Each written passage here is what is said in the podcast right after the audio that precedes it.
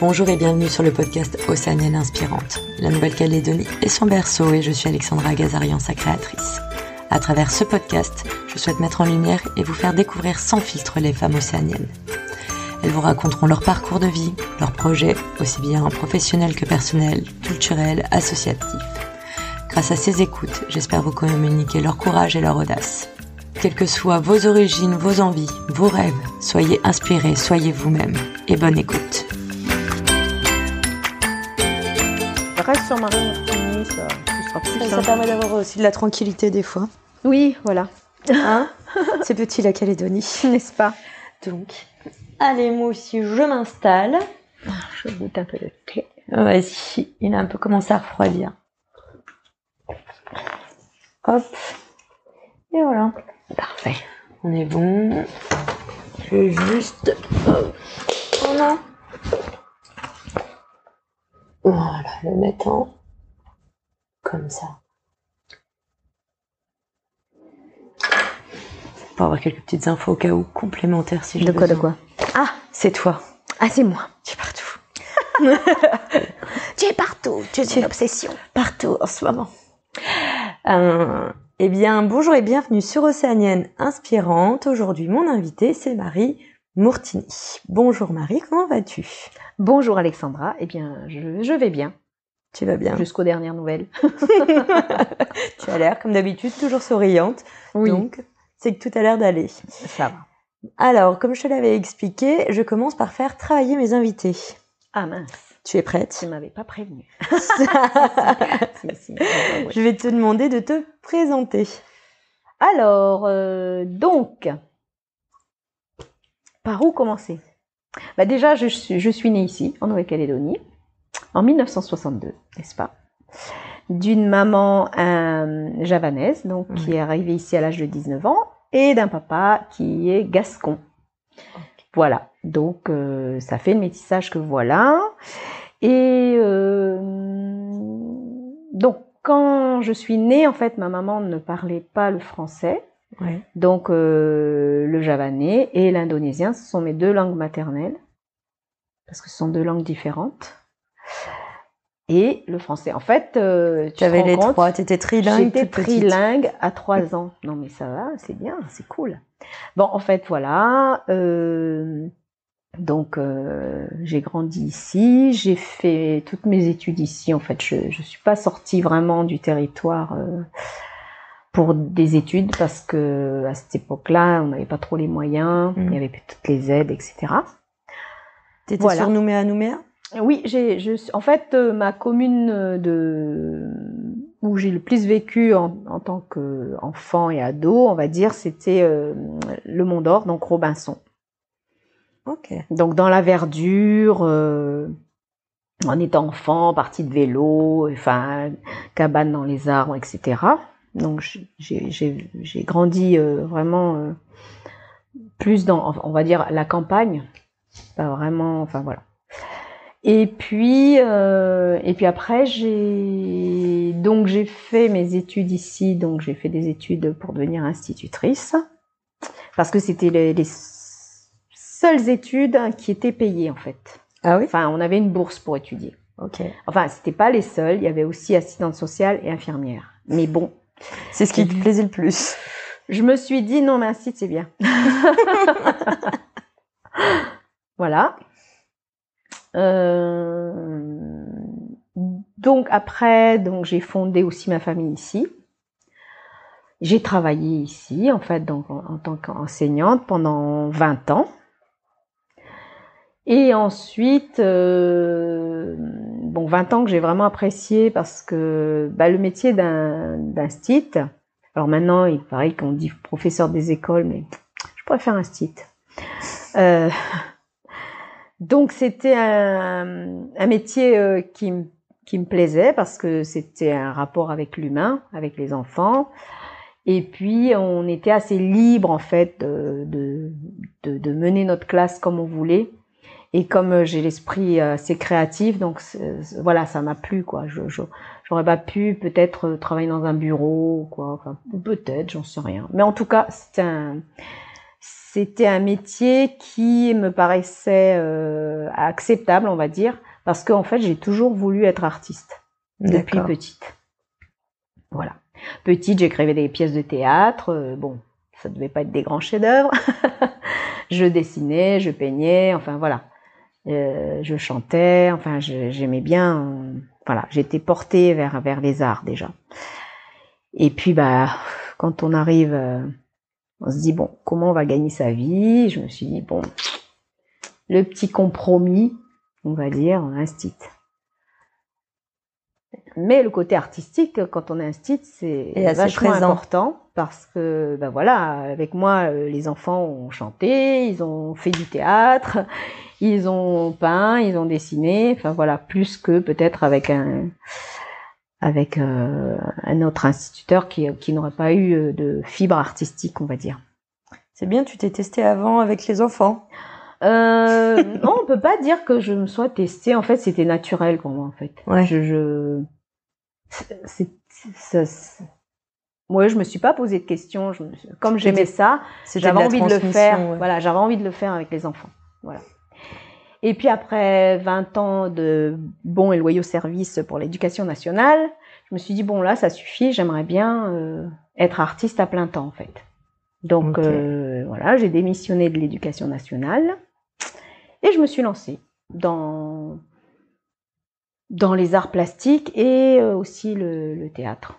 Donc ça, euh, en fait, le fait d'avoir euh, plusieurs cordes à mon arc, ça m'a permis de vivre euh, de, de mon art en fait pendant, enfin à partir de, voilà, j'ai démissionné, je pense en 2007. Voilà, bah ça pendant correspond 15 bien, ans. oui, à peu près aux dates que j'ai. Bah, en fait, ma, première exposition, j'ai faite en 2002. Et je faisais aussi depuis euh, les années 90, je faisais aussi du théâtre, mais en amateur en fait. Et euh, donc depuis après, euh, à partir de 2007, j'ai vraiment euh, consacré tout mon temps à la création, voilà, artistique et puis. Ah bah on va en parler, ne t'inquiète pas, j'ai fait des petites thématiques. voilà, n'est-ce pas Parce que vu qu'il y en a beaucoup. Voilà.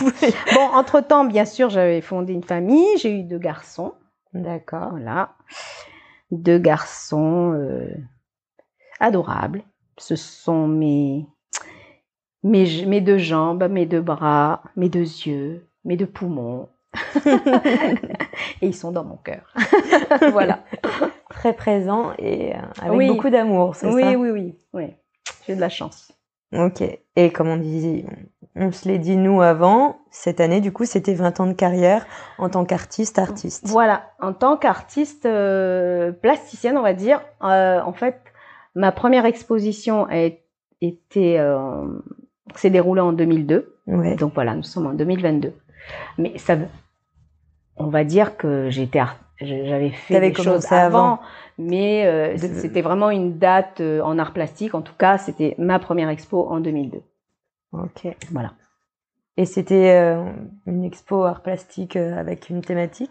Ben en fait, ma première exposition, je l'ai faite parce que, ben, voilà, je dessinais toujours et tout. Et puis un, un jour, des fois, j'amenais à, à encadrer quelques quelques dessins ou quelques peintures. Enfin voilà. Et en fait, euh, Jean-Claude Barré, qui, euh, tenait à Artebello à ce moment-là, euh, a vu, enfin voilà, il voyait mes dessins. Enfin, c'était assez figuratif. Je faisais des paysages ou je pouvais faire des portraits. Enfin, c'est assez éclectique, on va dire. Et puis un jour, je suis venue avec mes fameux personnages là que tout le monde connaît. Et là, il m'a dit ah ben là, tu tiens un style, il faut que tu exposes.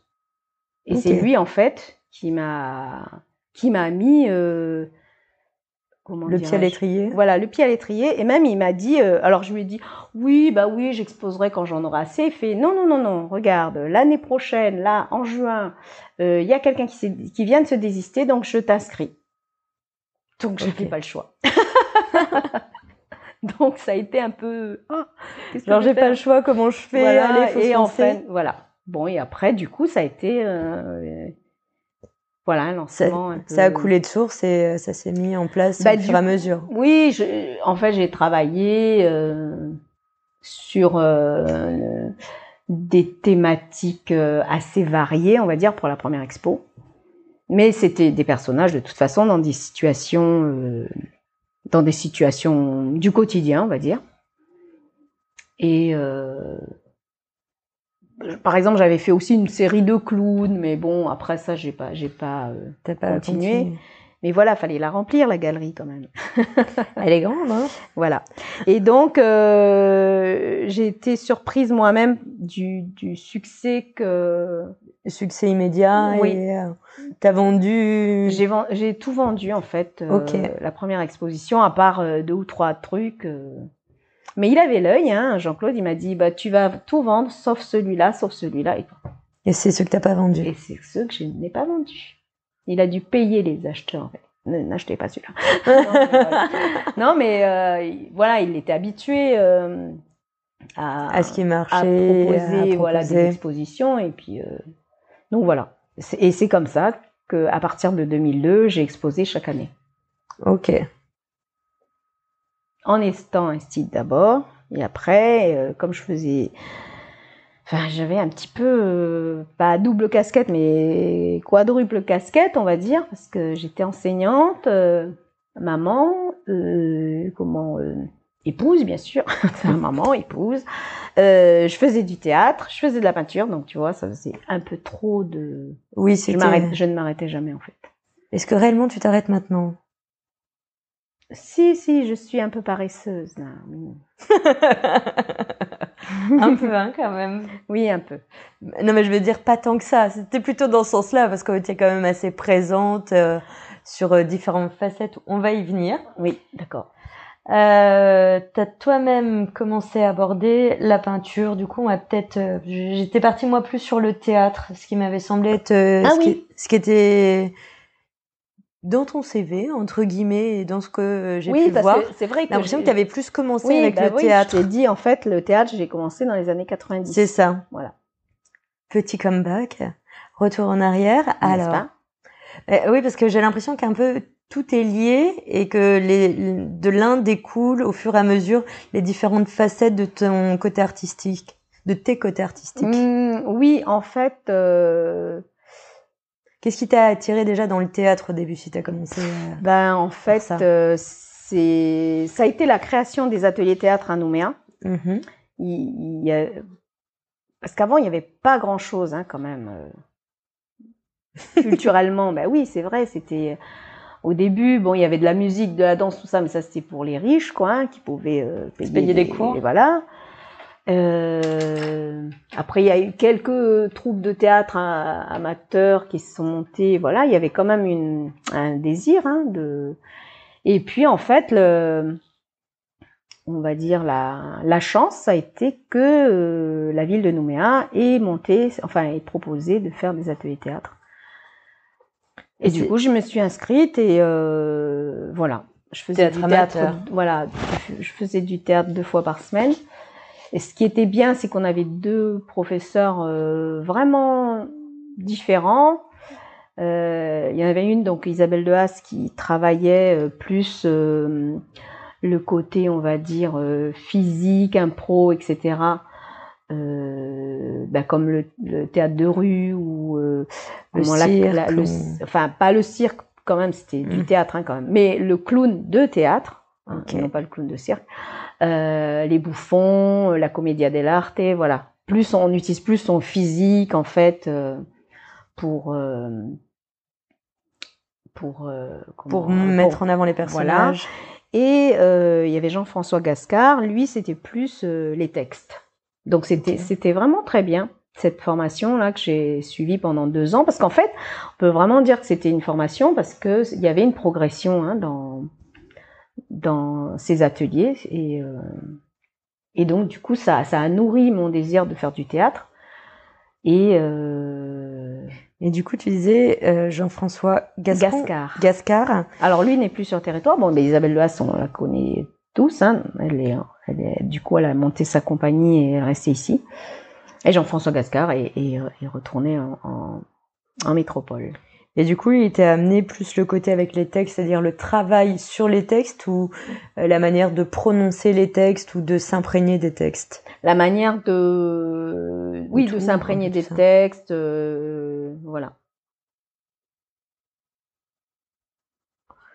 Comment jouer, enfin, comment incarner un personnage. Enfin, en fait, les deux formations se, se complétaient. Ok. Donc il y a vraiment eu toute cette partie euh, théâtre. Puis au fur et à mesure, tu as quand même toujours gardé parce que tu as toujours continué à faire euh, des pièces. Mhm. Euh, autant en tant qu'actrice et créer toi-même des euh, voilà des et après euh, ce qui était bien aussi c'était euh, parce que moi j'adore apprendre hein, j'aime bien étant donné que je n'ai pas pu faire d'études dès qu'il y avait une formation ici sur le territoire proposée par des gens qui venaient de l'extérieur eh ben, j'y, si je pouvais y aller, je le faisais quoi. Et par exemple, à un moment donné, le théâtre de Lille, ouais.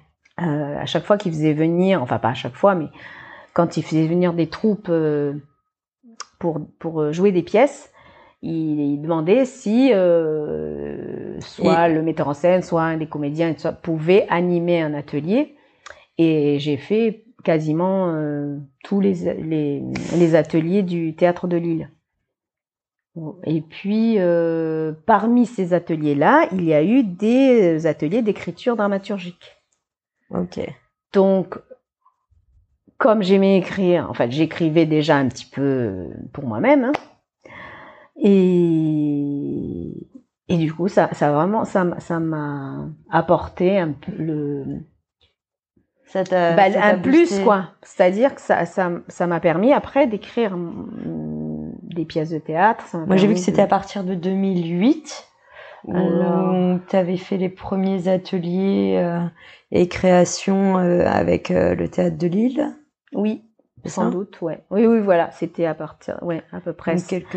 Voilà, et, et, par exemple en 2000. Donc as toujours un peu été de l'un et de l'autre. Oui. Le côté artiste peintre est, est vraiment ressorti en 2002. Mm-hmm. J'imagine que peut-être le théâtre un peu plus.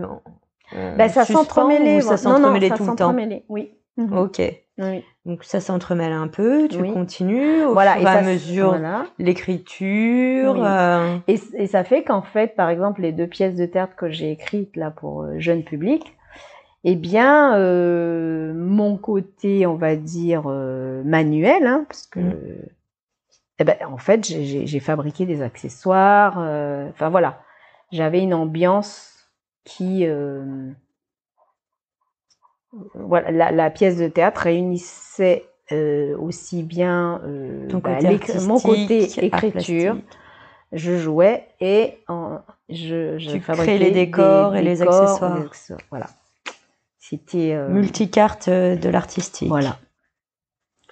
Du coup, ouais, autant actrice, euh,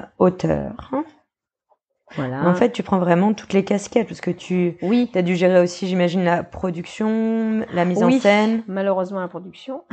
oh non, mais voilà, il faut se le dire aussi. Hein. Et tout. Enfin bon, bref. Et la, la mise en scène, euh, je j'ai fait appel à un, œil extérieur quand même parce qu'en fait, c'est plus facile. Bah, c'est bien d'avoir un, un regard autre euh, qui. Euh, bah, qui t'aide à, avancer, même si par exemple tu as une idée au départ et puis euh, bah, tu la travailles d'une certaine façon. Euh. donc c'est enrichissant. Moi j'aime bien travailler avec les autres. Ouais. Tu as fait beaucoup de partenariats d'ailleurs. Euh, beaucoup, pas tant que ça, pas assez à mon goût, je trouve. non, pas assez à mon goût. Ces, ces dernières années, oui. Ah c'est ça, c'est c'est à partir de, de, voilà à partir de 2016 là j'ai fait. Ah bah voilà, mais c'est à peu près moi je suis arrivée dans ces eaux-là, donc j'ai souvent l'impression que tu fais des collaborations. Voilà, c'est ça, c'est ça. mais avant ça, euh, voilà. Mais si c'est vrai que ah oui en 2007 je crois.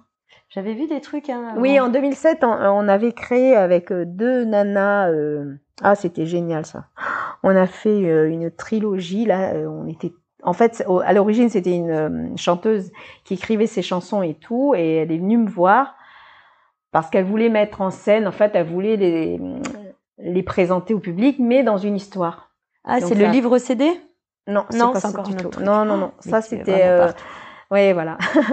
ça, c'était euh, des une trilogie qu'on a faite. En fait, ça s'appelait euh, Délire de femme, Désir de femme et Dérive de femme. Trois années de suite, même quatre années de suite. Attends, délire, désir Et Dérive. et dérive. Donc, on était trois nanas sur scène et il y avait donc euh, celle qui chantait, euh, celle qui jouait du piano. Voilà, il y avait une pianiste. Et puis, moi, j'avais écrit tout ce qui allait entre les chansons. Et puis, euh, je m'occupait un peu de la mise en scène. Et en fait, on jouait toutes les trois, en fait. D'accord. Voilà. Et, euh, et du coup, vous avez fait ça pendant 3-4 ans. On a fait ça pendant quatre ans. Et après, ça s'est arrêté puisque euh, euh, la chanteuse est partie en fait en métropole. Parce que ici, c'est ça qui est, c'est bien en même temps pas bien. C'est une terre de passage quand même. Oui. il y a- des personnes viennent ici pour quelques années et après euh, s'en vont. Donc euh, Du coup, tu commences des collaborations, des projets. Et ça va pas forcément se pérenniser. ouais, Voilà, dans le temps. Voilà. Là, Hmm. c'était déjà bien parce que c'était sur quatre, Quatre ans. On a travaillé quatre ans ensemble et encore la dernière année, on a dû changer de pianiste parce que notre pianiste, enfin, qui était Ouais. là avec nous au début, était parti. Ok. Voilà. Donc, euh, et après, ça faisait beaucoup parce que la chanteuse n'était pas là, pianiste. euh, Bon, ben après, je suis passée à autre chose. Mais en même temps, t'es passé à autre chose. Mais euh, alors, pour faire un petit peu le lien, justement, là, avec tout ce côté, donc euh, théâtre, écriture, mise en scène, création des décors, euh, c'est ce qui t'a permis aussi de maintenir le côté art plastique, euh, entre autres par euh, des décors de théâtre, par, non, pas vraiment. là, c'était vraiment avec C'était d'autres vraiment expos. pour moi, voilà. Ok. Mais oui, euh, c'est-à-dire que j'ai pas travaillé euh, en tant que décoratrice ou quoi que ce soit ou accessoiriste pour, d'autres. d'autres, pour une autre troupe par exemple. Donc. Tu vois, c'était vraiment euh, mon petit univers, quoi, on va dire, euh, que je complétais avec ça, avec euh, ma patte un peu euh, en art- Personnel. personnel en art plastique, on va dire. Mais euh, mais voilà, tout s'entremêlait en fait. Je, je faisais en, et en même temps une pièce de théâtre et en même temps des expos. Enfin, C'est que les unes et les autres t'inspirent au, euh, au fur et à mesure ou ça voilà, je peux pas te dire en fait. Euh, euh, Tu te donnes pas de limite, quoi. Non, voilà, je me dis, euh, je me dis, j'ai ça à faire, ben je le fais. Après, euh, il y a des projets qui ont été plus convergents l'un vers l'autre, on va dire, mais c'est pas forcément, euh, il n'y avait pas forcément de lien entre le théâtre et le et l'art plastique. D'accord. Et du coup, pour toi, l'art plastique a quand même une place importante dans ta carrière et euh, Alors, je pense que je suis plus connue par mes tableaux, c'est sûr, mhm. pour mes tableaux, pour ma peinture, parce qu'en fait, euh, bah, c'est quelque chose qui dure dans le temps. Alors qu'un un spectacle d'art vivant, Ouais. donc tu le joues pendant une certaine période, et puis si les gens t'ont raté à ce moment-là, euh, bah ils t'ont raté quoi. tant pis, tant. Non, et puis c'est peut-être pas non plus le public sur le moment. C'est-à-dire que tu peux faire un- une pièce jeune public, comme tu dis, pour Voilà. des enfants, et du coup, t'as pas touché un public euh, plus adulte. Voilà, exactement. Et inversement, Voilà. du coup, ils te connaissent peut-être pas sous cette facette-là, Oui, voilà. ou Mhm. ils connaissent pas les différentes facettes. C'est comme un livre, même si ça dure, on n'a pas toujours on, euh, la Oui. référence de la même manière euh, qu'un Voilà. qu'un tableau. Toi, pour toi, tout ce qui est peinture, tu l'intègres dans les arts plastiques? Oui. Hum, c'est- une question. Oui, oui. oui. Bah oui, c'est ça. Alors du coup, vu que tu intègres tout ce qui est peinture euh, dans les arts plastiques entre autres, euh, tu as aussi eu euh, pas mal de, de prix, j'ai vu.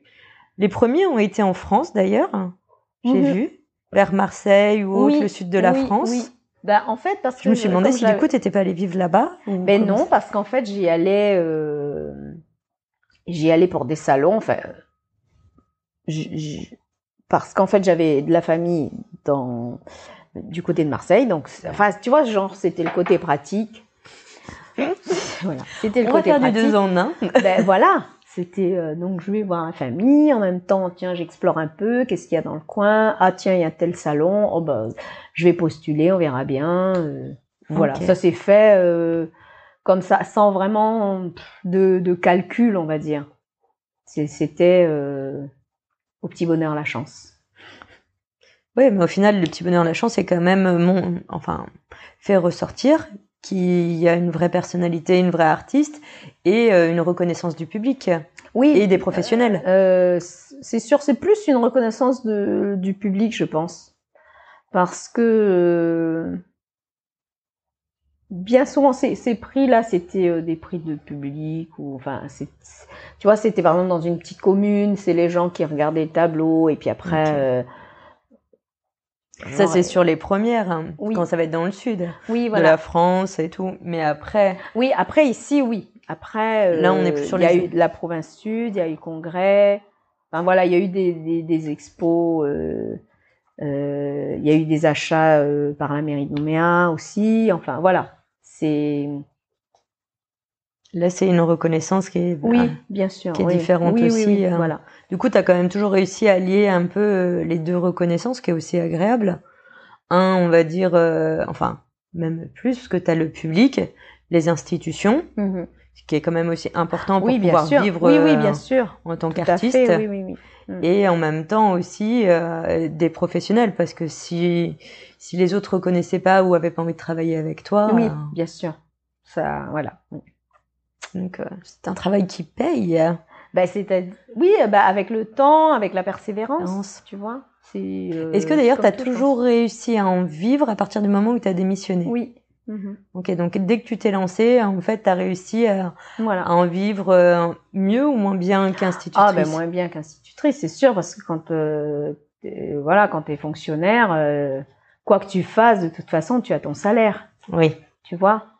Euh, Alors que quand tu es artiste, bah, il faut que tu, tu bosses, quoi. Il faut avoir des, des contrats, par exemple, de, des gens qui t'achètent tes spectacles. Il faut avoir, euh, bah, quand tu fais une expo, bah, il faut que, les gens, achètent tes tableaux. Les tableaux, euh, voilà. En fait. Et quand, quand tu es lauréat de prix, est-ce que du coup, euh, tu bah, as des sommes? Mmh, En général, enfin, les, les, ici, la province sud, le congrès de ça, ça veut dire qu'ils t'achetaient aussi ton tableau, en fait. Tu n'avais pas un prix en plus. Par contre, euh, notamment pour la province sud, aide pas mal les artistes. Tu vois, euh, chaque année, il y a des, mmh, des appels à projets. Euh, oui, artistique. Artistique, donc tu as, l'aide à l'exposition, l'aide à la création, euh, l'aide à l'écriture, en fait, tu as, tout, tout, ce, tout ce dispositif qui permet d'avoir quand même des, des, aides assez conséquentes qui, qui vont te permettre de, de payer une partie des frais, par exemple, quand tu fais une exposition, tu vois. Oui, ou de payer le matériel pour pouvoir faire. Voilà, la, euh, aide la création, c'est comme ça, tu peux acheter ton matériel, euh, c'est déjà bien, quoi. Hein, S'il y a une salle que tu dois aller louer ou ce genre de choses. Voilà, c'est ça. Mhm. Parce que d'ailleurs, il y a, il y a plusieurs types de, de salles d'exposition ici. Il y en a où tu présentes des projets où du coup, là, c'est gratuit. Voilà. Tout ce qui va être, on va dire, euh, mairie, Château Hagen, Château Hagen, centre d'art. Oui voilà ce genre-là. Euh, tout ce qui va être euh, comme Artebello, les, les euh, galeries, privées. Ouais.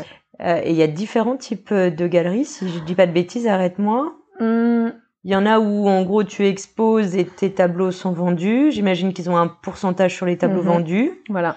Et est-ce qu'il y en a et je crois qu'il y en a où tu payes pour pouvoir un exposer. Loyer, voilà. Tu payes un loyer, tout simplement. Euh, journalier en fait, voilà. D'accord. Et des fois, il y en a qui font les deux. Tu payes un loyer et tu donnes un pourcentage. ah ouais, quand même. Hein. oui, après tout se calcule. Euh, voilà. Et il y en a qui, qui marchent qu'au pourcentage. Ok. Mais il y en avait pas beaucoup jusqu'à présent. Mais là, ça commence à. Je pense de, à faire de lieu d'exposition? Où tu ne où tu ne payes pas le loyer, mais tu donnes, euh, par exemple, 40% de tes ventes. D'accord. Voilà. 40%, c'est beaucoup quand même. Et oui. Parce que quand tu penses entre le temps passé, le matériel, oui, etc. Oui, c'est sûr, oui, oui, oui. Mhm. Mais disons que les lieux n'ont pas d'autre choix quand même parce qu'il faut qu'ils rentabilisent leur lieu aussi parce que on voit quand ils même ont, ils ont quand même euh, des frais des courants, frais euh, voilà, de gestion de, gestion de loyer etc on est tout à fait d'accord donc euh, en fait c'est vrai que 40% des ventes, c'est c'est beaucoup, mais Mm. apparemment, euh, euh, moi quand je m'étais renseignée dans, pour des euh, exposer dans des galeries euh, en France et tout, même, pareil. même des galeries Ouais. associatives, on donnait euh, 30%. Ouais. Parce qu'il fallait faire fonctionner le lieu, euh, voilà. Oui, donc on n'est pas non plus sur euh, des choses. Pe- Est-ce que, à tout hasard, les lieux qui vont être un peu euh, comme certains qui sont en train de se créer à l'heure actuelle, comme euh, l'Art Factory, euh, la Belle Étoile, le 72 Concept Store, tu vois ce genre de lieu où du coup tu as vraiment pas qu'une activité, l'activité n'est pas que l'exposition. Mhm. Est-ce que dans ces cas-là, il y a les pourcentages sont moindres ou Bah, ne euh, sont pas? Euh, bah, je pense que ça doit dépendre des lieux, mais non, les pourcentages sont, bah, par exemple, à l'Art Factory, de toute façon, c'est pas un secret, hein. Pas- Et puis c'est un- 40%. et il y a une galerie en bas de toute façon pour a, acheter. alors, il y a une galerie aussi, Il y a en une fait. partie expo voilà. à l'étage Voilà. et la galerie en bas. Exactement. Ok. Mhm. Je me renseigne. Écoute, je trouve oui. ça bien que le public sache et Bah oui, et parce que, parce que c'est vrai, parce que le, le public ne, n'a- pas toujours cette, euh, information cette quand information. le prix.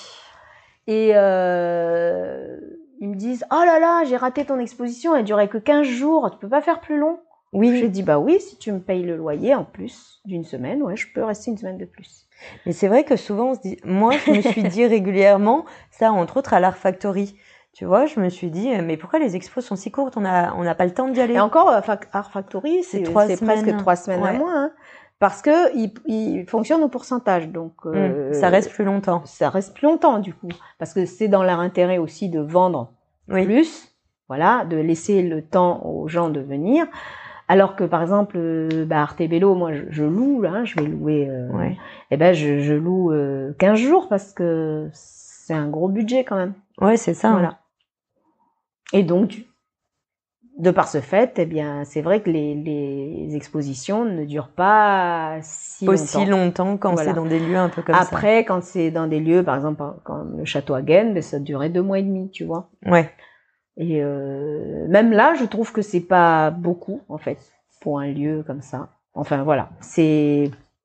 Enfin, je dis ça parce que quand on a fait l'exposition La Feuille Blanche, là, euh, il y a des gens, ah, pourtant ça a duré quand même deux mois et demi, et il y a des gens qui me ont trouvé le moyen de me dire Ah là là, mais on a raté pas réussi. Je dis Bon, bah là, je peux rien pour toi. Hein. Oui. En deux mois et demi. Bon, après, mais c'est vrai parce qu'ici, il y a pas mal de gens qui, qui, qui s'en vont et tout, enfin, en vacances, Oui. etc. Et puis il y a aussi malgré tout une grosse activité. Oui, il y a euh, beaucoup de propositions. de, autant artistique, Oui. culturel, Voilà, euh, voilà. sportif, euh, avec les années. Alors moi au début je m'inquiétais quand je suis arrivée sur le territoire. Et en fait quand tu te renseignes et euh, quand tu vas à la recherche des informations, parce que c'est pas toujours évident non plus de les avoir.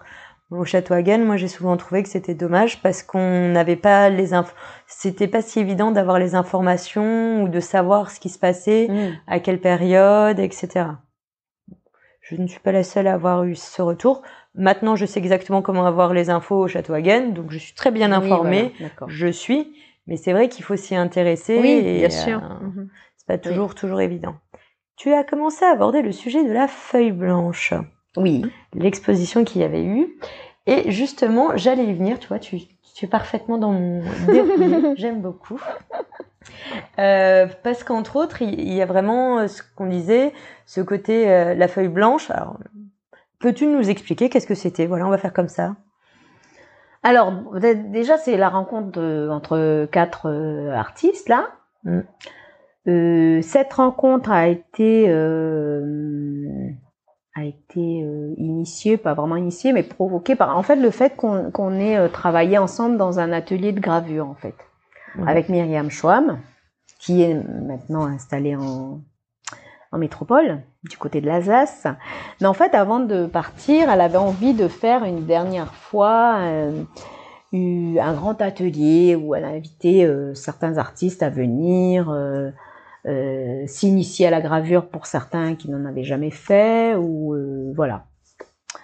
Donc ça, ça s'appelait cette expo s'appelait ce projet s'appelait Impression urbaine.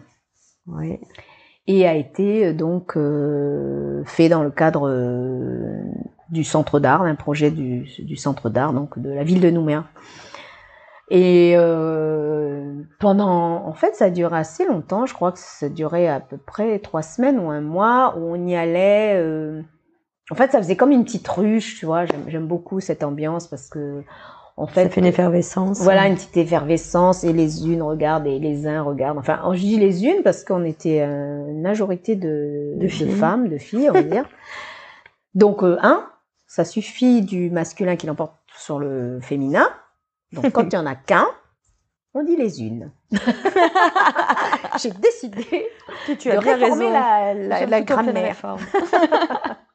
donc, euh, et après, quand on, donc on a fait l'exposition et tout, puis après on s'est dit ah mais c'était bien là cette ambiance de travailler ensemble et tout. Et donc on, en a parlé, on, quelques-unes, on était quelques-unes à en parler, on s'est retrouvés après. Et, euh, et du coup, euh, et, après on a vu, euh, bon après entre l'envie de le faire et puis après euh, les capacités de le faire en temps, en heure, enfin voilà, il y avait des artistes qui étaient excentrés et tout, donc bref.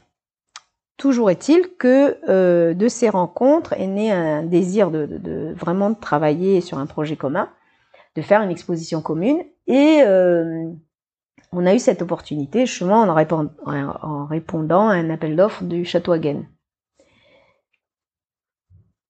Donc on s'est constitué en collectif, les lignes rouges, et on a monté un projet, euh, un projet, euh, et on l'a appelé la feuille blanche, voilà. Et de là, on, on a, on, en fait, on a, on a parce qu'en fait, initialement, le projet, il fallait qu'il y ait des installations mmh. Et de la photographie. Mais nous, on a dit non, non, c'est pas de la photographie, c'est de la gravure en fait. Donc voilà, ça a été euh, euh, ce, ce qu'il fallait, on va, on va dire euh, négocier. Oui, pas négocier parce qu'en fait, on a on a présenté le projet comme ça. En fait, il fallait des, des œuvres 2D, on va dire, et des installations. Ah, ok. Voilà. 2D, 3D, quoi, en gros. Voilà, en gros. Euh, donc on a on a monté un, un, dossier et puis on a été retenu pour euh, pour cette exposition. Et pour que les gens se rendent compte, entre le moment où vous avez fait l'atelier, le temps de monter le dossier, mmh. et le temps que l'expo soit faite, qu'on se rende compte aussi, tu vois, de, oui. de ce cheminement, oui, ce oui, travail. Bah, ça nous a pris beaucoup de temps parce qu'en fait, le l'atelier gravure, on l'a fait euh, euh, mi 2019, je crois, au début, enfin courant de 2019. Ensuite, on a monté le dossier fin 2019. On devait exposer euh, fin 2020 et avec tous les événements qu'il y a eu, on s'est retrouvé à exposer en 2021, début d'année. Voilà. Ok. Donc c'est vrai que c'est un projet qui qui a qui a eu le temps de mûrir hein et d'évoluer, d'évoluer, voilà. Malgré tout, ça vous a pris pas mal de temps, ça vous a fait beaucoup oui, oui. vous retrouver. Oui. Euh, comme tu dis, il y a eu autant des œuvres qui étaient, euh, alors à mon sens et de ce que j'ai pu en parler autour, euh, très fort. En plus, comme vous l'avez appelé, donc c'était la feuille blanche avec du coup le collectif Les Lignes Rouges. Mm -hmm. Donc c'était important, c'est cette histoire de couleur et de non-couleur. Voilà, oui, parce qu'en fait, on, on... Est-ce que tu peux expliquer le concept un peu justement euh, Alors bon, en fait, le, les lignes rouges, parce que bah, le rouge c'est la vie, l'énergie, aussi hein, le symbole c'est le sang, c'est la femme. En fait, voilà. C'était quatre femmes hein, qui exposaient ensemble et on voulait de parler de de l'égalité en fait entre les deux sexes. Okay. Et on, on, on s'est dit la feuille blanche parce qu'on voulait euh, réécrire l'histoire, on va, on va dire. Voilà. Ok. En gros, c'était ça l'idée. Ok. Et, euh, et du coup, vous aviez chacune vos parties et chacune euh, vos envies. Comment vous avez réussi à articuler? Parce qu'en fait, vos œuvres étaient un peu mélangées. Alors, euh... est-ce qu'on peut expliquer déjà peut-être la configuration? Pour ceux qui Ben, en connaissent fait, pas le château Hagen oui. et qui Donc, sont on avait- ailleurs. On s'était euh, déjà, on s'était dit ce qu'on avait envie de faire les unes et les autres. Ouais. Après, le point commun, c'était la gravure quand même, et le sujet, c'était la femme, en gros. Après, euh, il y a eu, si tu veux, enfin, c'est- c'était vraiment des, c'était le côté humaniste en fait de, de, de ce travail. C'était une ré- réflexion sur l'humanité, pas seulement sur euh, la place de la femme. C'est-à-dire, voilà. Oui, c'était Euh, beaucoup plus. Bah, c'est, du coup, ça s'est un peu élargi, quoi. Euh, et on, en étudiant le projet, comment le mettre en place, comment le réaliser, on s'est attribué, enfin, en fonction de ce qu'on avait dit, tiens, moi j'ai envie de faire ça, toi t'as envie de faire ça comme installation et tout, euh, on a réfléchi en fait à la place de, de chaque installation dans, le les différentes pièces du château. Voilà. Euh, donc on avait euh, quatre installations individuelles, donc chacune a travaillé sur un- une installation. Donc ça c'était son propre travail individuel. Et ensuite on avait aussi quatre installations collectives où on a vraiment réfléchi à nous quatre. Voilà le les comment ben, comment le réaliser, que dire, etc. Et avec ça, donc, donc ça faisait huit installations au total. Ce qui est quand même pas mal. beaucoup. Voilà. Et à, à côté de ça, on travaillait aussi chacune nos gravures, en fait. En œuvre individuelle, on va dire.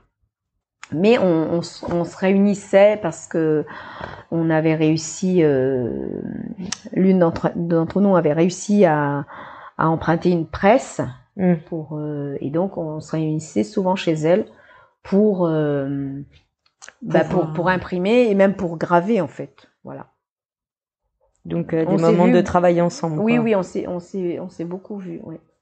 au moins une fois par semaine et après les derniers temps c'était euh, deux trois fois par semaine enfin voilà c'était euh, quand même un travail euh, intense Oui, je t'ai même vu euh, chez Alejandra. Alejandra. voilà Alors d'ailleurs, faut qu'on les cite. oui on va, on va on va les citer. donc. Donc euh, c'est Alejandra Rinck Ramirez qui donc euh, chez qui on allait le plus souvent, travailler parce que c'était chez elle qui était la presse. Ok. Véronique Menet, Laurence Lagabrielle, euh, moi-même. Et oui, c'était vraiment euh, c'était vraiment un travail intense. Ça m'a beaucoup plu parce que ben on, avait des discussions, on confrontait nos idées, hein, on, on se on s'échangeait des, des informations euh, parce que voilà c'est Des visions. des- voilà c'était vraiment euh, très très complet en fait complet, enrichissant. euh, Voilà. Donc un gros travail. Puis en plus que vous avez fait vraiment sur beaucoup de temps. Donc c'est vrai que oui une belle exposition qui a marqué, oui apparemment elle a, elle a marqué qui euh, a marqué. Alors de retour d'un public, mm, entre autres, pas que moi, euh, mais c'est vrai que ce qui ressortait, c'est que ça a marqué, que ça faisait plaisir de voir une euh, exposition qui avait autant de facettes et qui, qui travaillait euh, malgré tout un sujet, mais avec vraiment différents euh, points de vue et euh, avec différentes techniques. mhm, Ça a été et puis des sujets forts. mhm. Euh, alors entre autres, euh, c'était euh, le l'un qui moi m'a le plus marqué et qui a marqué beaucoup de monde. Oui, Dans le grenier. Oui, c'est- l'œuvre de Véronique Menet Ouais. qui parlait justement de l'inceste. Voilà. Et c'était assez impressionnant Oui. de voir où elle mettait euh, les âges, les prénoms, Oui, voilà, avec euh, Mm. des. Euh, alors je sais plus si j'aurais dit des coussins, mais je sais que c'était pas des Oui, coussins. c'était des, Si, coussins qui étaient euh, sous une moustiquaire. Voilà, Voilà. Et Enfin, euh, il y avait 30 moustiquaires. voilà. Sachant qu'aussi c'est quelque chose qui est assez présent en Nouvelle-Calédonie. Oui, bah, moi je pense que partout. hein. Oui, partout. Mais euh, peut-être que bah, c'est un sujet tabou déjà, euh, personne n'en parle. Euh, Parce que pour qu'on se rende compte, euh, si je dis pas de bêtises et reprends-moi si c'est le cas, je crois que les premiers coussins c'était deux mois. oui, il y en a eu. Oui. C'est ça. Alors, hein, elle avait- eh oui, donc elle s'est basée sur euh, les chiffres, hein, les statistiques hein, ça, hein. Voilà, voilà. Donc après les prénoms, hein, c'était pas le prénom. Le prénom de- qui correspondait bien forcément. Sûr. Ouais, voilà. Après, elle a pris des prénoms qui étaient euh, très usagé à cette époque-là, quoi. Voilà. Oui, sur le moment. Et c'est vrai que bon, alors il y avait- il y avait cette partie-là, il y avait euh, des toutes les chaussures rouges aussi. Oui. Moi qui Mhm. suis fan de chaussures, j'étais tellement heureuse. Ah, elles sont trop belles. C'était. Voilà, oui.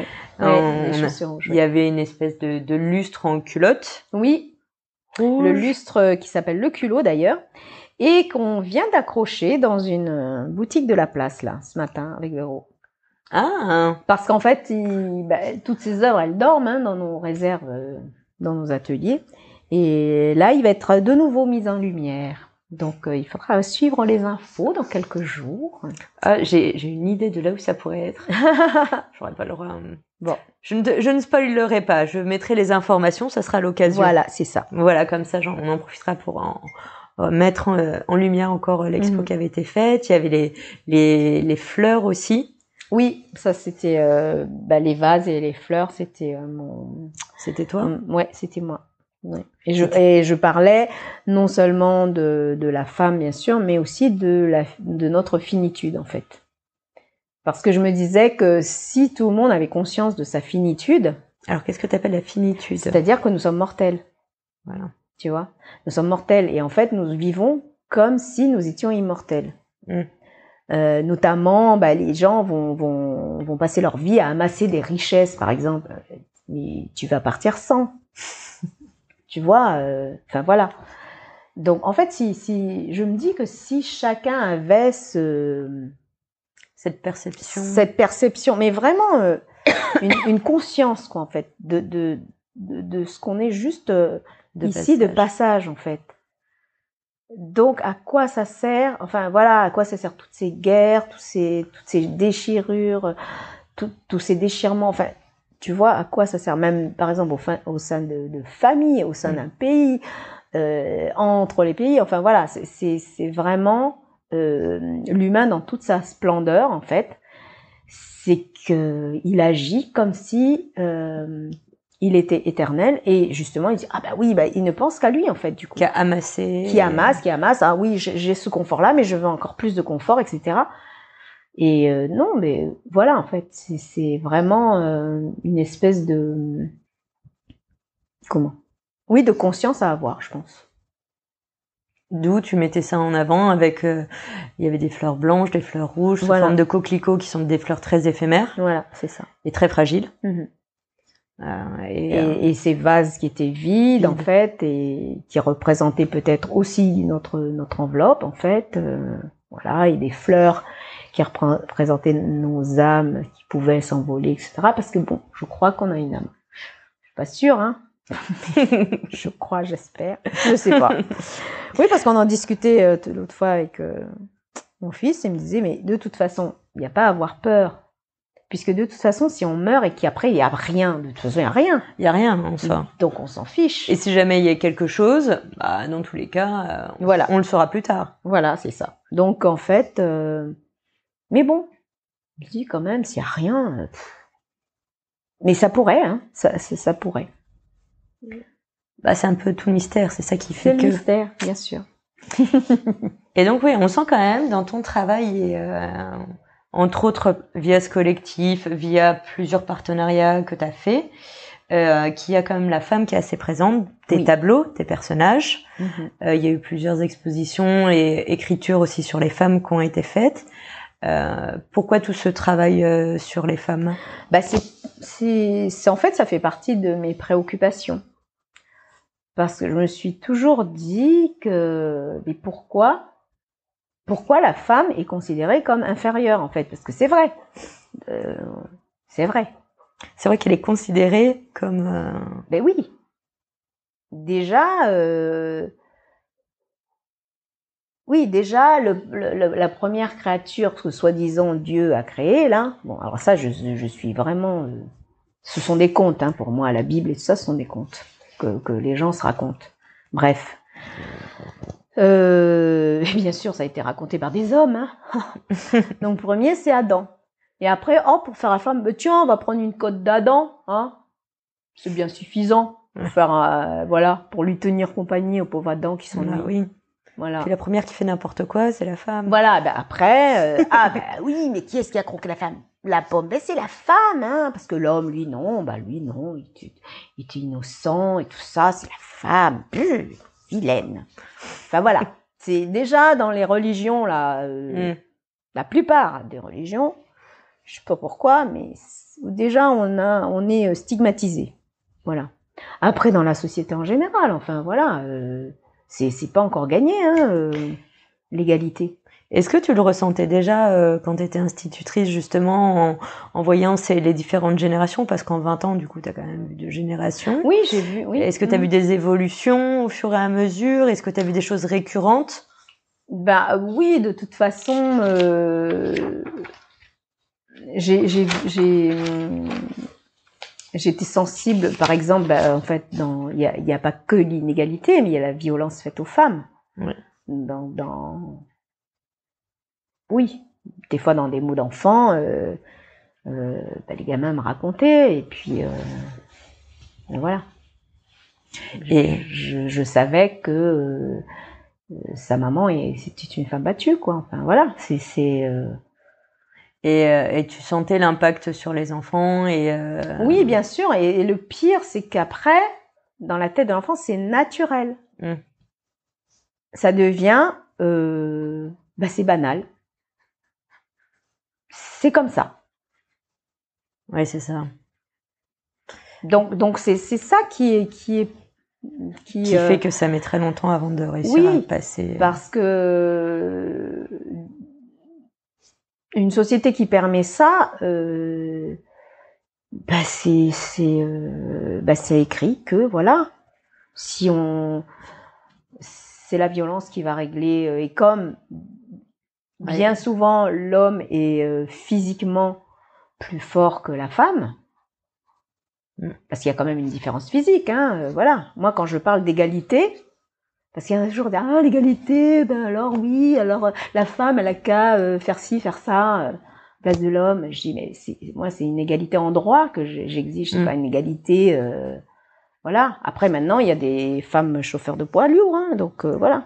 Mais c'est nouveau quoi. Enfin c'est C'est assez récent Voilà, depuis une vingtaine d'années on va dire. Mais euh, oui, l'égalité en droit, euh, en, en dignité, en considération. Euh, la femme est, est, est un être humain comme, comme l'homme. Enfin, voilà, ils sont, ils sont interdépendants. Ils, ils doivent être sur, sur un pied de respect, d'égalité. Enfin, voilà. Oui, c'est une cause qui t'a toujours. Oui, c'est oui une cause qui m'a toujours. Euh, bah, je sais pas pourquoi j'ai eu ça en, en moi. Enfin, c'est de- depuis. Oui, j'ai voilà, j'ai j'avais j'avais déjà enfant, j'avais cette réflexion en fait. Pourquoi les filles n'ont pas le droit de faire ci et les, les garçons bah oui. Oh bah oui, il peut faire ça le garçon. Déjà dans ton éducation, tu ressentais des. Euh, T'avais des oui. frères d'ailleurs? J'a- J'avais un frère, oui. Mhm. oui, j'avais un frère. euh, malheureusement, je parle passé. Euh, oui. Ouais, du coup il y a. Donc déjà dans l'éducation, Mm. ah bah oui, mais non, mais lui c'est un garçon, il peut le faire. Toi t'es une fille, tu peux pas. Et alors attends, ce qui est un- ce qui peut être intéressant, c'était tu le ressentais autant de par ton père que de par ta mère ou plus l'un que l'autre? Hum, Ma mère c'était une femme libre. Hmm. C'était une femme libre. Euh, plus peut-être par rapport à mon père, mais elle était libre, mais en même temps, elle, elle avait quand même cette espèce de de, de comment dirais-je? J'allais dire de, de culture. Oui, de culture, oui, Ouais, bien ça. sûr. Dans, dans la plupart des cultures, de toute façon, euh, qui est-ce qui commande? C'est l'homme, hein. c'est l'homme qui est l'homme de la maison et tout. Bon, après, elle, elle a, elle a eu une enfance euh, particulière parce qu'elle a perdu son père, elle, a- elle avait 9 ans, tu vois. Mm. Donc après, si tu veux, euh, c'est pour ça qu'en fait, ça a été une femme libre. Ok. Et d'ailleurs, est-ce que justement cette différence, euh, tu as pu les ressentir comme euh, en tant qu'institutrice avec euh, justement parce que la Calédonie est très mixée? Oui, euh, de culture et toi-même tu le disais, tu es une enfant métisse. oui. Est-ce que justement tu as pu ressentir ces différences et, euh, et les évolutions qu'il y a eu au fur et à mesure du temps? Euh, oui, mais en fait, euh, bah, c'est, en fait, c'est, ça paraît genre naturel en fait. Mais voilà, Mm. c'est ça, c'est la banalité de, c'est, c'est dans le banal du quotidien quoi. Il y a plus de, par exemple, il y a plus de femmes au foyer que, enfin à cette époque-là, hein, il y avait plus de femmes au foyer que d'hommes euh, au foyer. Euh, qui est-ce qui devait faire bouillir la mar- marmite? C'était l'homme.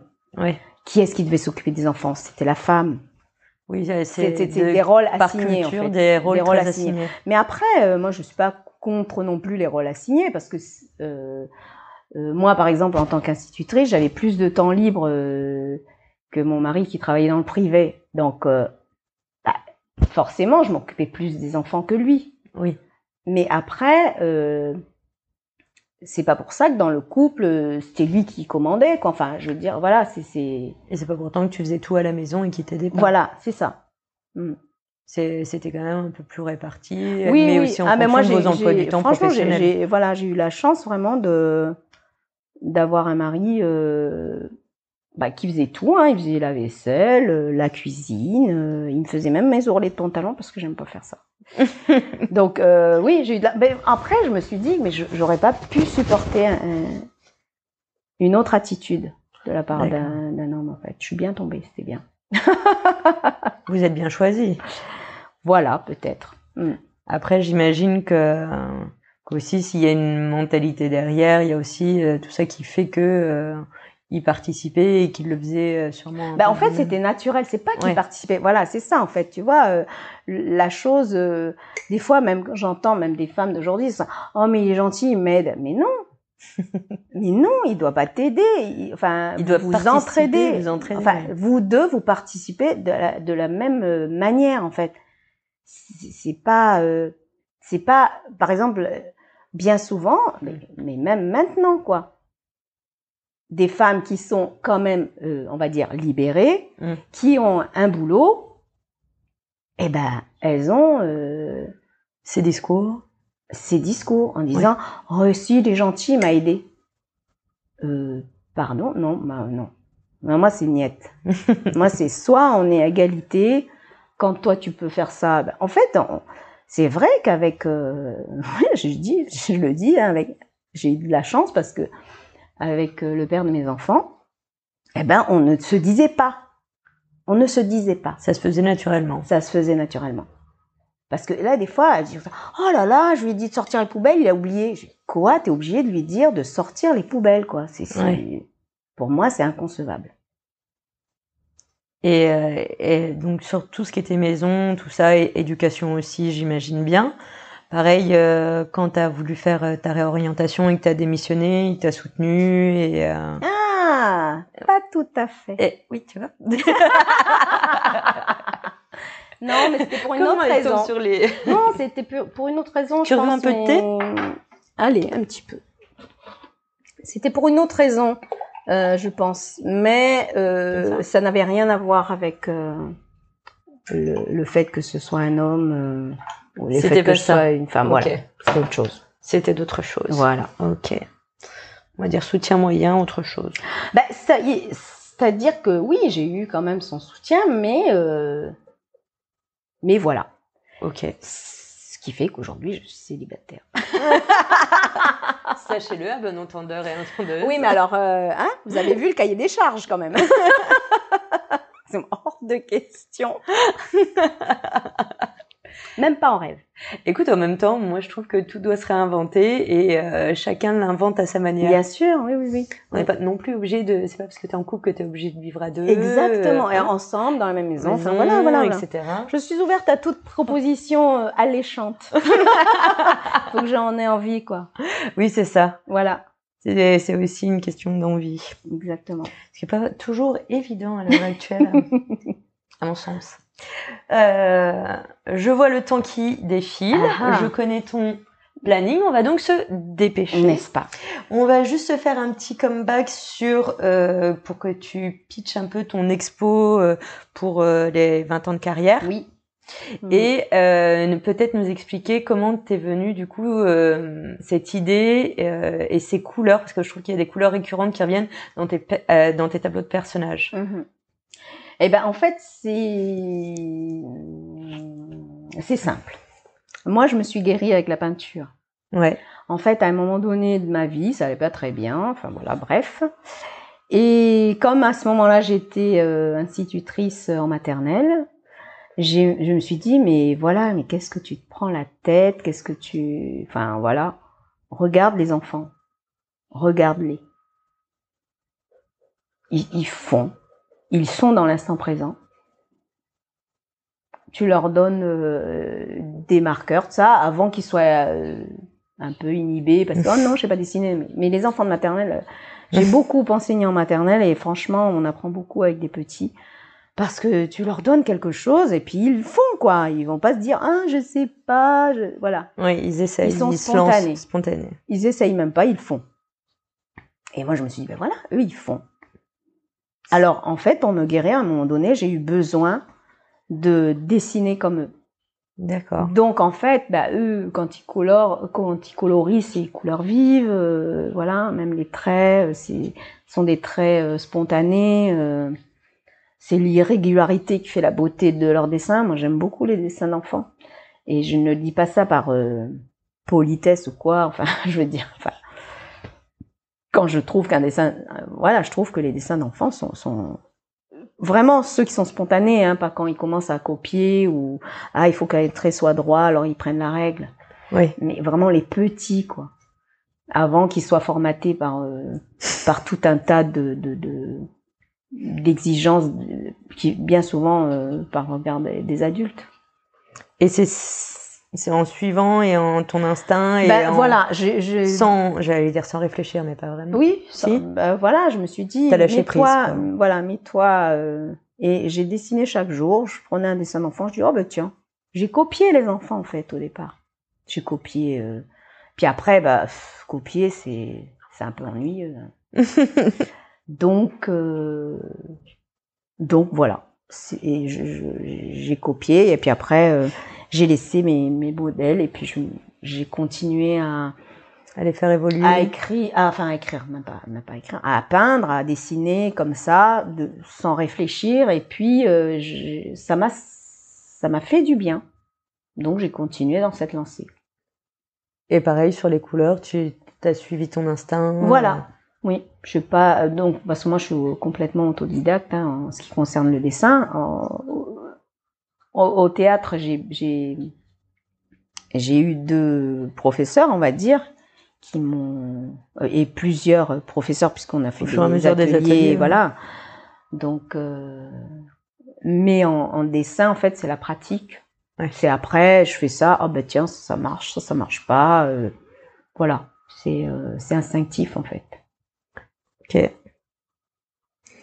Eh bien, on vous encourage à aller voir euh, l'expo qui sera à Artebello. Voilà, 15 jours, attention. Oui, attention. Donc, j'accroche le 23 septembre, mais le vernissage, c'est le 24 septembre. Alors, c'est en plus une fête importante euh, de la Macadonie, c'est la fête de la citoyenneté. Donc, c'est super parce que moi, je, me considère citoyenne. Donc, euh, si vous allez faire un petit tour, tout ça, ce sera un samedi matin donc venez faire un petit tour au vernissage de... qui aura lieu à la galerie Artebello, quartier latin. Et euh, voilà, vous verrez mon travail et vous m'y verrez. Et on pourra discuter. Oui, parce Autour que souvent... d'un thé, d'un café, de petits croissants, voilà, des choses comme ça. Ah, c'est vrai, je t'ai même pas proposé un truc à grignoter. Non, non, non, mais oui. quand même, Hein. j'ai mangé avant. Euh, Est-ce que peut-être j'ai oublié, car euh, je ne connais pas tout euh, malgré mes quelques recherches, euh, des aspects de ta vie personnelle ou professionnelle que tu voudrais aborder? Hum, non, je crois qu'on a tout dit. Hein. J'en sais rien, moi, je sais pas. Peut-être tes enfants, petits-enfants, euh, les voyages, euh, que te dire Ah oui, j'aime j'aime j'aime les voyages. Après, euh, maintenant, je me dis que j'ai envie de, oui, j'ai envie peut-être de bouger, mais euh, pas en tant que touriste en fait. Peut-être que j'ai envie de Toi aussi. d'apprendre des choses. tu vas vadrouiller. euh, J'ai envie de vadrouiller un peu en, en apprenant des choses pour euh, par, voilà apprendre une technique particulière euh, en art plastique ou euh, et puis euh, consacrer plus de temps à l'écriture voilà et travailler euh, dans des projets avec des dans des projets communs quoi. J'ai tellement apprécié de travailler euh, euh, pour l'exposition la feuille blanche là j'aime bien moi. J'aime bien travailler dans T'as postulé à Tahiti sur justement les concours d'écriture avec des Non, résidences. Ouais, non, mais j'ai pas encore regardé parce que là, tu vois, si tu veux, la deadline pour l'exposition là, ouais. elle approche. Donc là, je me consacrais un peu, voilà. Et puis j'a- j'avais plus, j'avais euh, plus de comment? J'avais- D'affinité en ce moment. Non, j'avais plus de comment dirais-je, plein de choses à faire là. J'étais Mm. très occupée. Et là, je me suis dit à partir de l'année prochaine, je vais euh, je vais vraiment axer mon travail sur euh, les arts plastiques et l'écriture. Ok.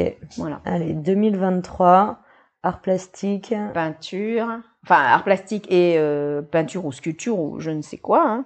Et l'écriture. Et l'écriture. Alors, euh, sache-le au cas où si tu savais pas, il y a ces euh, D'accord, espèce je de, regarderai. de concours Mhm, qui est fait à Tahiti. Alors, je sais plus Voilà. si c'est tous les ans ou tous les deux ans mhm. Pour le salon via le salon du livre. Avec des résidences euh, qui sont proposées aux artistes sur euh, Oui. des îles. euh, alors je sais pas, je pense, Mhm, je crois pas que c'est réservé justement aux personnes qui vivent à Tahiti. Je crois que c'est ouvert euh, Oui. aux personnes extérieures. Ben, je regarderai ça d'un, de- sérieusement après euh, avoir bouclé mon année. Oui, parce que oui, hein, ce que j'ai pas dit, c'est que en fait, euh, après l'exposition, je travaillerai sur un projet euh, euh, qui que c'est un album jeunesse en fait que je vais réaliser à partir d'une pièce de théâtre que j'avais faite. Donc, ce sera un album jeunesse en fait. Ok. Que, donc, ce que j'ai déjà, la pièce de théâtre, j'ai déjà écrite. Et donc, il il faudra que je fasse les illustrations. D'accord. Donc ça c'est par rapport. à- À une pièce que à t'avais une pièce fait. que j'ai écrite pour les tout petits qui s'appelle Ronde et la Lune. Ah oui. Je crois que c'était là-dessus qu'on s'était je t'avais interviewé la Sûrement. première fois. Mhm. Ok. Voilà. Écoutez, madame, nous allons vous suivre pour cette année 2022 qui a l'air bien remplie. Oui, voilà, Qui déjà. risque de déborder un peu sur 2023, j'imagine, au vu des timings. Oui, Hein je pense. faut se le dire. Visons large. Exactement. ok. Es-tu prête pour les questions de la fin? Allez, vas-y, vas-y. Allez. Alors, question numéro 1. Quelle est ta devise? Ma devise.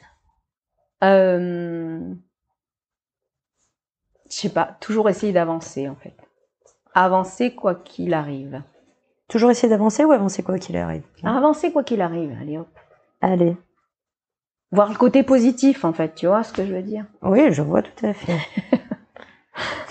J'essaie Parce aussi de que me le dire je- régulièrement, tu Oui, sais. je suis d'un caractère optimiste. Après, euh, voilà, savoir rebondir. Enfin, Mais l'avoir de façon constante, c'est pas toujours évident. oui, c'est pas toujours des, évident. Oui, voilà. des événements, on va dire. Exactement. Voilà. Mais, euh, Mais essayer d'avancer et de garder le positif avant voilà, tout. euh. voilà. Ok.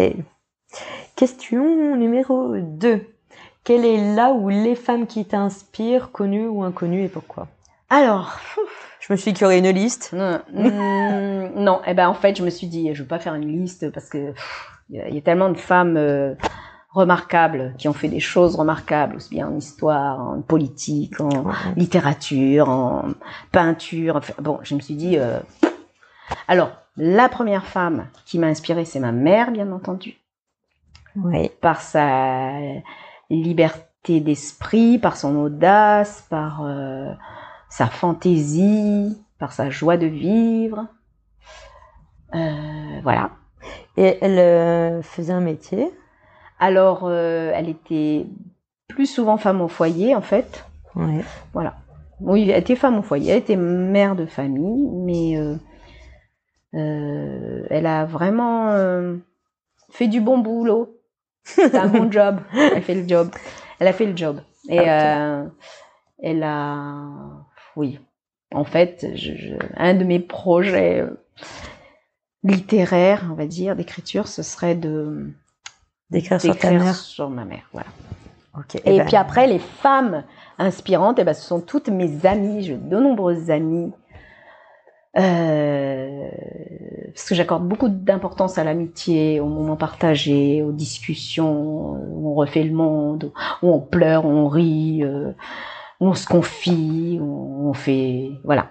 Moi, toutes les, toutes les amies, voilà, je vais pas en citer une. Hein, Non, parce, que, c'est quand on en oublie après. Voilà, elle va dire, oui, mais tu m'as pas dit moi. nanana. Bon, voilà, toutes mes amies se, reco- se reconnaîtront parce que je, voilà, on se voit.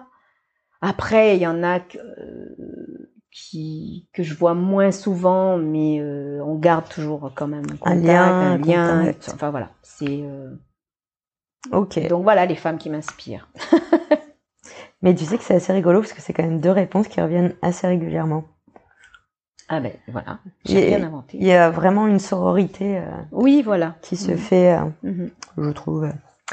Question numéro 3. Aurais-tu, ah bah oui, pour toi, d'autant plus cette question, quel livre, podcast, comme film, série ou musique conseillerais-tu? Alors c'est ou ou ou c'est et et et. Tout comme tu veux. Moi, c'est tout plein de liberté, donc Voilà, c'est voilà. tout ce que tu veux. Euh, alors, un livre, c'est pareil, des livres, il y en a, il y en a tellement. Euh, donc, ceux que j'ai lus récemment, par exemple, bah, c'est euh, La Tresse. Et Ah c'est oui. justement l'histoire de trois femmes dans des pays différents, avec des, bah, des paramètres différents, etc. Et c'est c'est une, Une histoire une commune. no- voilà, et c'est une, une note d'espoir parce Mm. que même, par exemple, euh, pour la femme qui est en Inde, euh, pff, tu te dis, waouh, euh, mal barrée quand même là. Euh, voilà, elle, elle avance. Oui. Elle avance coûte que coûte. Elle veut que sa fille soit éduquée, que voilà, et elle, et elle, elle fait tout pour que sa fille euh, avance, quoi. Ouais, c'est un très beau livre. Voilà. Ça fait aussi partie. Donc la tresse, voilà. Et puis un livre que j'aime beaucoup aussi de Jean Giono qui s'appelle L'homme qui plantait les arbres. Et ça parle d'un d'un homme qui vit au fin fond de sa montagne là, euh, voilà, un berger et qui qui plante des arbres, mais de façon dés- désintéressée. Il ramasse des, des des glands, il les trie, tout ça, puis après il va les replanter. Il passe sa journée à planter des arbres en fin de compte.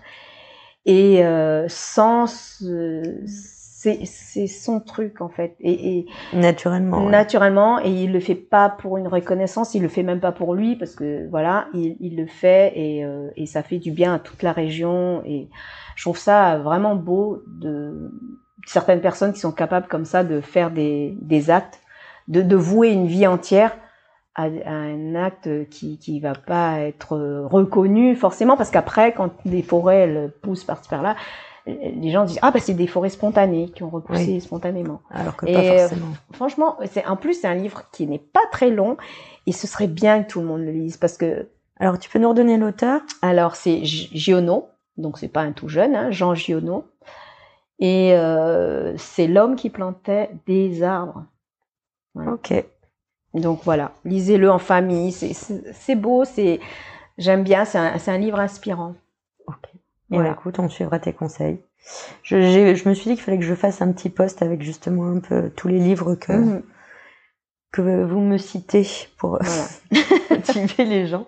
Euh, du coup, on reste sur le livre, pas de podcast, mais Bah, podcast, série, euh, musique. oui, podcast, c'est euh, comment euh, le cœur sur la table qui était avant les couilles sur la table, qui Oui. parle beaucoup de, de voilà de faits sociétaux et notamment de de l'égalité euh, des femmes, euh, des femmes et des hommes. euh, Enfin voilà, c'est intéressant.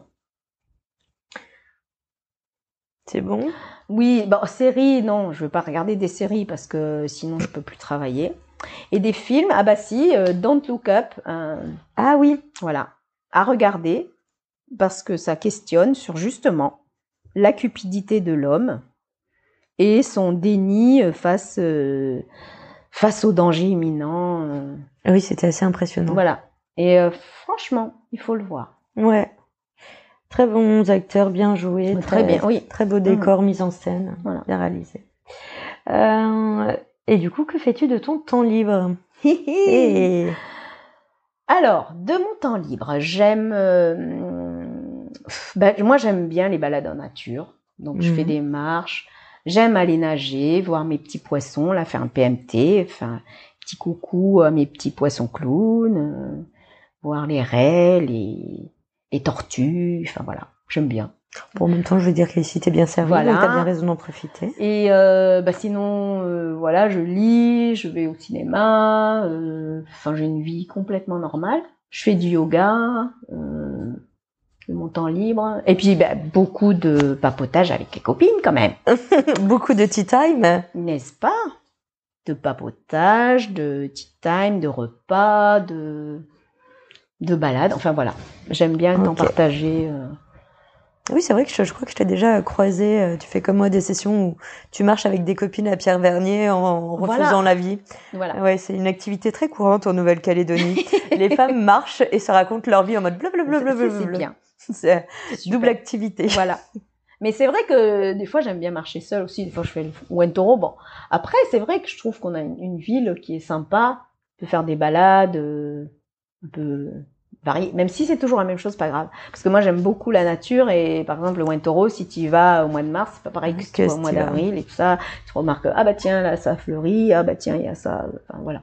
Il y a plein de petits chemins quand même. Voilà, il y a plein de petits chemins et faire de, de, du, de quelque chose de banal, voir un petit peu Autrement. voilà. ouais.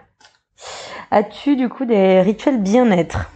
Pff, Alors là, je suis trop indisciplinée pour avoir quelques rituels que ce soit, que ce soit bien net, que ce soit ceci ou cela. Non, je, je, je suis, je sais, j'y j'arrive pas. Des fois, je me dis, hein, ouais, ce serait bien que tu fasses ci, que tu fasses ça. tu te lèves le matin, ce serait bien une petite méditation, blablabla. Pff, Non. Non, j'arrive pas. C'est pas la peine. Ok. Ben, t'as bien raison. Alors attention, ça c'est une question piège pour toi, on en a Ah parlé. là, là, oui. Si tu avais une baguette magique, que ferais-tu avec? Alors, N'oublie pas que tu peux être quand même un peu limité car oui, car t'attend. n'est-ce pas? Alors, donc, euh, je me suis dit, alors, soit je suis égoïste et je ne pense qu'à moi, avec ma baguette magique. Ah, tu peux peut-être faire les deux, genre un, une en Voilà. mode égoïste Alors, et une en mode pour dit, tout le monde. Voilà. C'est j'en ai qui l'ont fait. Voilà. Genre si je pense qu'à moi je fais ça et si jamais je pense un peu plus à tout le monde, on, on fait ça. Alors, je me suis dit, si je pensais d'abord à tout le monde, parce que je me dis que quand tu es heureux dans un monde qui est malheureux, t'es pas tout à fait heureux. Tu peux pas. Donc, je- on va commencer par tout le monde, hein, par exemple. Et je t'ai parlé tout à l'heure d'un homme, voilà, du, du- l'homme qui plantait les arbres. C'est cet homme qui, a investi toute une vie, qui était, qui était, euh, qui a fait les choses avec désintéressement et pour le bien en fait de, de, de sa région. Voilà. Eh bien, je- si j'avais une baguette magique, je transformerais tous les hommes politiques, les femmes et les hommes politiques en êtres un peu plus empathiques, euh, honnêtes, intègres. voilà. Et là, ce serait un sacré coup quand même. Ouais, Ah je que Parce qu'en fait, euh, oui, moi, euh, il y a plein- de choses qui me révoltent, donc voilà. Ok. Voilà. Pour tout le monde et pour toi. Non. Ben, je sais même pas, tu vois. Euh, voyons voir. Tu peux revenir dessus après. Hein. Oui, ben, je te sais pas. Je, je, je, je pense que, ouais, peut-être être assez régulière pour avoir des rituels.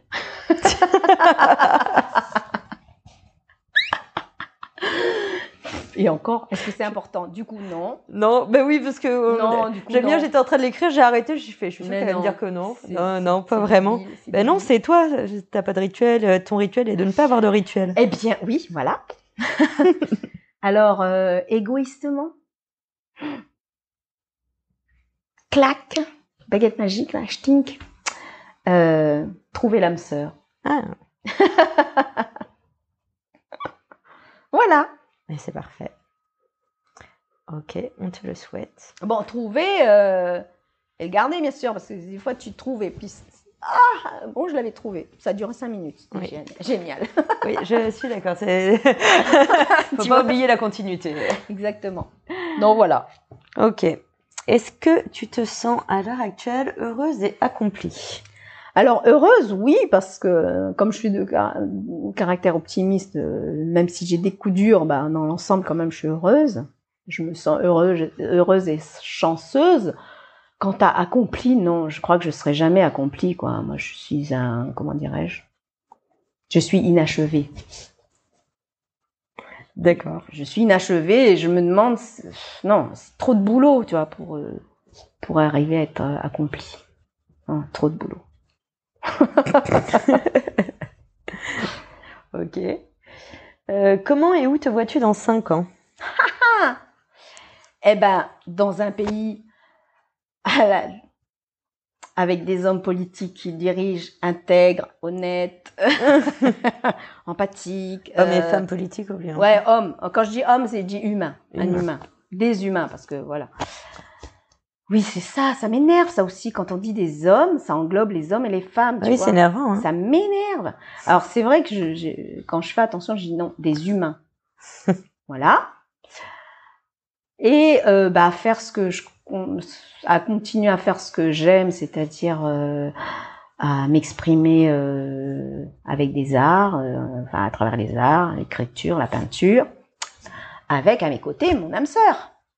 Voilà. Ça, c'est bien, c'est complet comme. euh, Tu vois? Oui, oui, je vois. Je- J'essaie de ne rien oublier. Avec ton âme sœur. Hop. Euh, attention, si tu pouvais aller n'importe où maintenant, où irais-tu? Alors voilà.